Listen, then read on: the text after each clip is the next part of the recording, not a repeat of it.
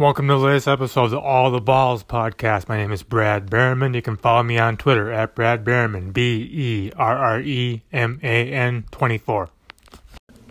The San Antonio Spurs and star forward Kawhi Leonard seem set to part ways.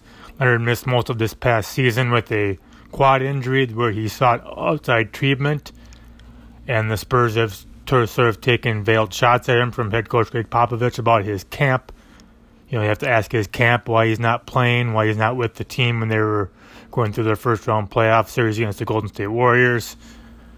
He's eligible for a super max contract extension this summer from the Spurs. The Spurs can pay him the most. He can get that this summer. Both sides may not be able to come together on that, whether the Spurs are seen as has a risky proposition with his injury. Leonard may not even want to play there any longer but he has gone radio silent. He's sort of that Spurs type of player where he doesn't talk much publicly. I'm not sure if I've ever even heard the man's voice before, to be perfectly honest. But if they can't come together on a contract, he's trying to maybe force his way out. There's a new thing from ESPN out today where maybe his camp, his uncle, and his agent are trying to drive a rift between Leonard and the team to force a trade to a bigger market like New York, Philadelphia, or Los Angeles, where Leonard is from. But if they can't come together, Spurs decide to let him go, trade him, put him on the trade market this summer. There will be plenty of teams interested in him. But I put together five teams in a slideshow over at FanSided last week that could make a trade for Kawhi Leonard. Number five for me is the New York Knicks.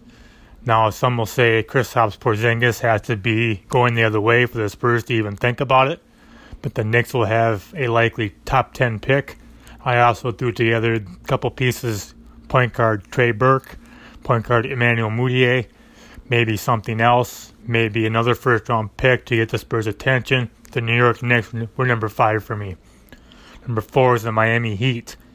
My scenario has point guard Goran Dragic, their first round pick next year because they don't own their first round pick this year.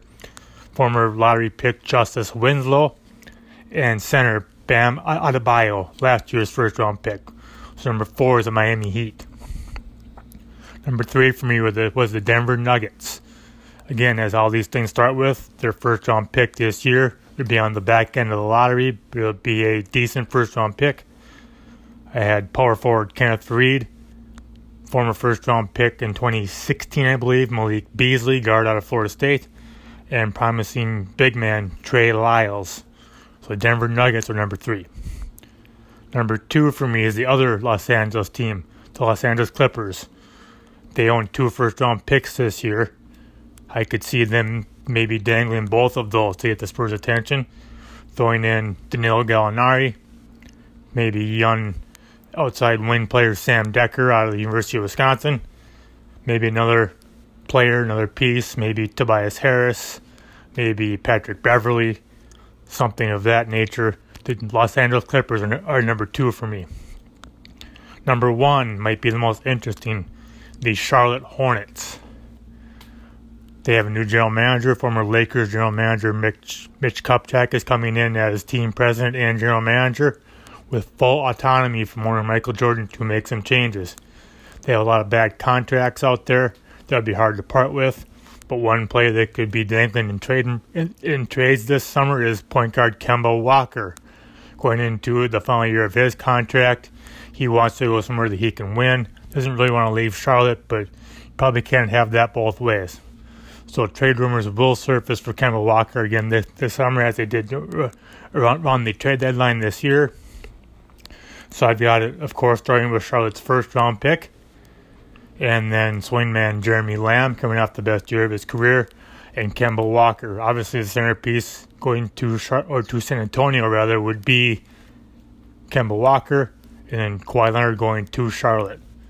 Could be interesting scenario. Might be out there. Mitch Kupchak may be able to get R.C. Buford detention. San Spurs general manager R.C. Buford detention by dangling Kemba Walker.